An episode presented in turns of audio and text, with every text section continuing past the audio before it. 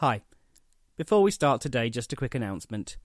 In order to fit in better with my schedule, the myths and history of Greece and Rome will now be released every other Thursday rather than every other Tuesday. The frequency of the episodes will not change, just the day they're released. So, on with today's episode. Hello. Welcome to the Myths and History of Greece and Rome. Chapter 75 Romans Being Clever, Part 1. In chapter 45, we looked at the Greek advances in science, technology, and mathematics. Greek mathematics was revolutionary, and the Greeks were fascinated by maths for its own sake, what we might call pure mathematics. The Romans were cut from a different cloth. They had virtually no interest at all in pure maths, but they were very interested in applied mathematics. Anything which could be used in the advancement of the empire was fine by them. Thus, it was technology and engineering which interested them, and they made great strides forward in these areas. The Romans are, of course, known to the modern world as extremely successful builders.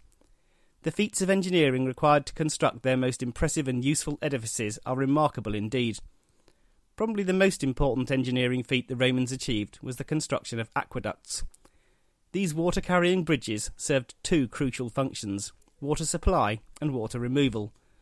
Water was diverted from nearby rivers and lakes for uses in bath complexes, domestic buildings, and industry. The wastewater, and of course the sewage from the city, was removed to bodies of water some considerable distance from the city. These aqueducts later formed part of the technology required for artificial canals and piped water supply. Sewerage was a problem for the Romans, as it is for any civilization which builds and inhabits cities. The Romans solved the problem by building a complex but highly efficient sewerage system. The sewers were built from stone pipes. Leaks and the associated stench were kept away from public areas. The Romans also introduced public toilets, a common sight in most modern cities. A tax for using them was levied. As we've heard, the Emperor Vespasian even managed to derive revenue from the liquid waste itself. Aqueducts were also used to provide water for hydraulic mining, where large quantities of water are released onto a hillside known to contain ore.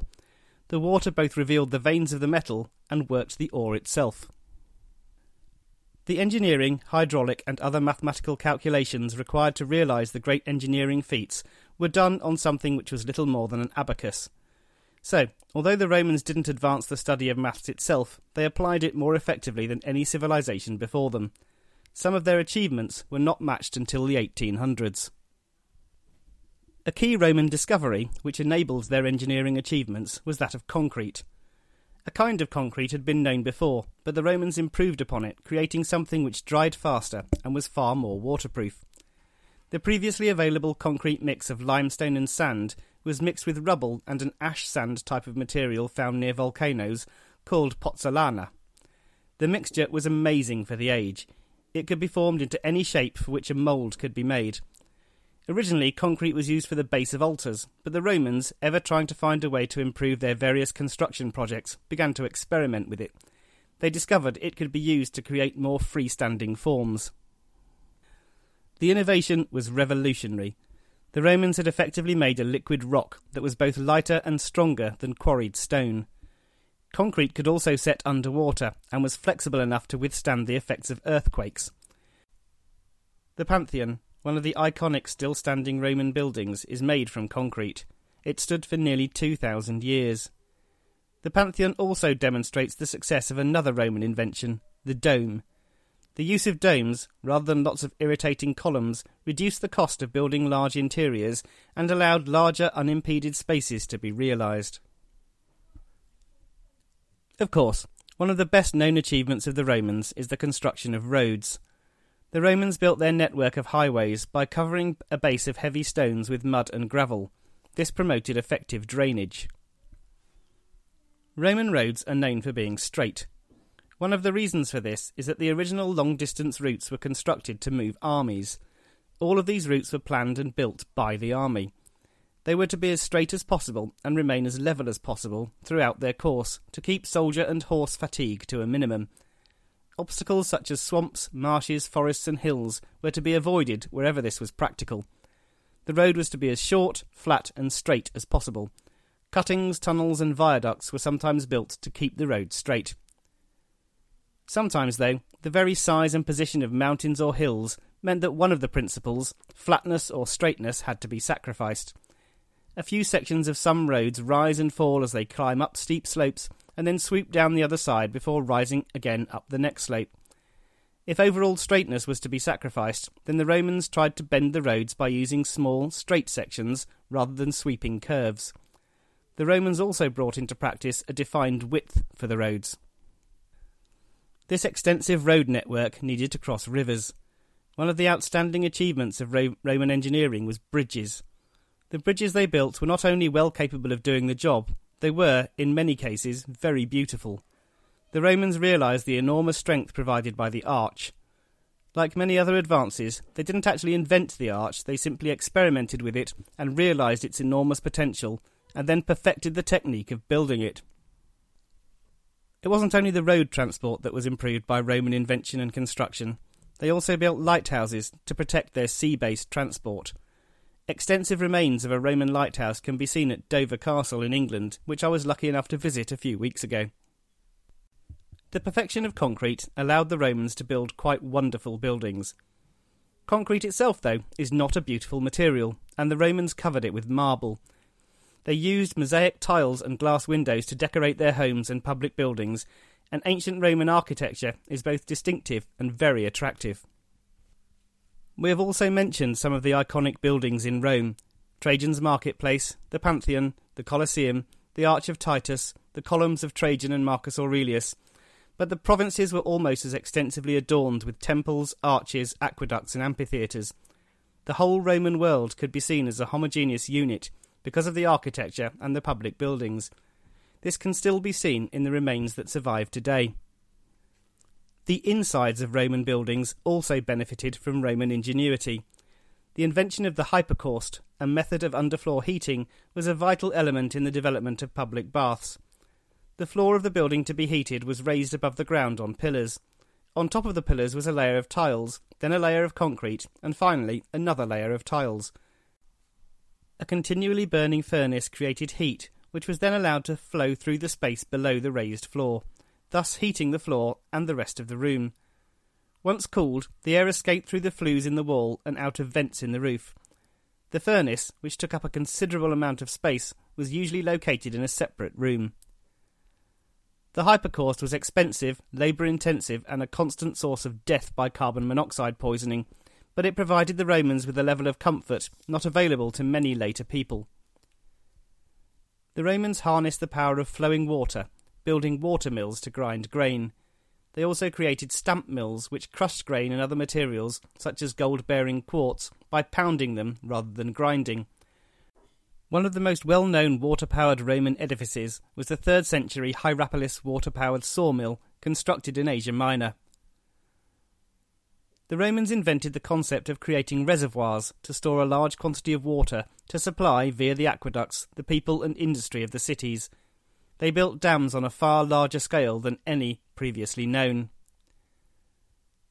The Romans invented the technique of glass blowing. Until sometime around 50 BC, glass could only be formed into useful objects by various casting techniques. This was both difficult and time consuming. Only about 10 objects could be made in a standard day. The Roman glassworkers discovered that an object could be formed by gathering molten glass onto the end of a pipe and inflating it by blowing through a hollow tube. The glass could then be shaped into pretty much any form. Over the next hundred years or so, glassblowers discovered how to blow glass into hollow moulds to create even more useful items. The technique was efficient and adaptable, and Roman glassblowers could produce dozens of objects in a day. Vessels, jugs, hanging oil lamps, and window glass, among many other things, were made using this method. The Romans didn't really invent any military technology, they adapted what they saw others using. They made some advances in artillery and siege engines, but their greatest military innovations were in the organisations of the legions. I will do a chapter on the changing Roman army when we get some way through the 4th century. Before moving on and returning to our trek through ancient Roman history, though, it's worth looking at Roman innovation in one more specific area. It was not a technological or engineering revolution, but an organisational one. In 46 BC, prompted by Julius Caesar, the Romans introduced a formal calendar. Before Caesar got hold of the Roman calendar, it was extremely complicated. The standard year consisted of 12 months and a total of 355 days. Of course, the time it takes the Earth to orbit the Sun, and therefore the actual length of the year, is a shade over 365 and a quarter days. This meant the Roman year very quickly got out of step with the real year. To rectify this, an extra month was inserted every other year, adding 22 or 23 days to the year. These longer years were called intercalary years. This insertion, though, still resulted in the average year length over any four year period being 366 and a quarter days. This was rectified by one eight year period in every three, having only three intercalary years and not four. Thus, there were 11 intercalary years in every 24 years. In practice, it wasn't even this well organised. The process of inserting months was managed by a group of people known as pontiffs. As these men were politicians, their management of the calendar was frequently motivated by politics, favouritism, and bribery, rather than a genuine desire to keep the year in tune with the seasons and equinoxes. A pontifex may refuse to lengthen a year in which one of his political opponents was serving. On the other hand, he could extend a year during which a political ally, or someone prepared to part with a whole load of cash, was serving. Julius Caesar was well travelled. He got involved in the succession dispute in Egypt and had an affair with Cleopatra. It's probably during this time that he encountered the Egyptian calendar, which was more accurately based on the real solar year. In 46 BC, he called together a council to decide on a reform to the calendar to make it more easy to use and less open to corruption.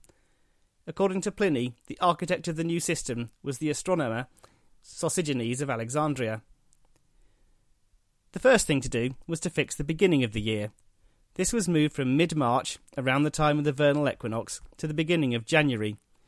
Next, he had to get the months back in tune with the solar year. It seems that the intercalary years had not been put in place properly during the years up to 46 BC, as the year was approximately 80 days adrift of where it should be. Two extra months were added to the year between November and December, and 46 BC ended up being 445 days long. It was referred to, quite reasonably, as the Year of Confusion. The new calendar began in 45. It was far simpler than before. The odd numbered months each had 31 days, and the even ones had 30. The only exception was February, which had 29 days in normal years, but received its full allocation of 30 every fourth year. This meant the average number of days in a year was 365 and a quarter, just as it is now. In 44, Julius Caesar changed the month, name of the seventh month of his new calendar to July. The final change to the Julian calendar was made in 8 BC when the Emperor Augustus decided he should have a month named after him too. Thus, the eighth month was renamed August. August only had 30 days rather than 31, so another day was taken from poor old February and added to August. Then, so there were not three consecutive months with 31 days, a day was removed from September and added to October, and one taken from November and added to December. The Julian calendar was used in Europe and North Africa until 1582. The Romans had been aware that the solar year was actually slightly less than 365 and a quarter days, and so the new calendar would cause the year to move by a day every 128 years or so. At the time, it was not considered to be important, but the discrepancy was enough for Pope Gregory XIII to introduce a new calendar which is even more accurate. It's this Gregorian calendar which we use today. In a few chapters' time, we will look at Roman writers and historians. For now, though, let's get back to following Roman history and find out what happened when the great Marcus Aurelius succumbed to the Antonine Plague. Next time, we shall watch this catastrophe unfold. Until then, have a great couple of weeks, and I'll speak to you next time.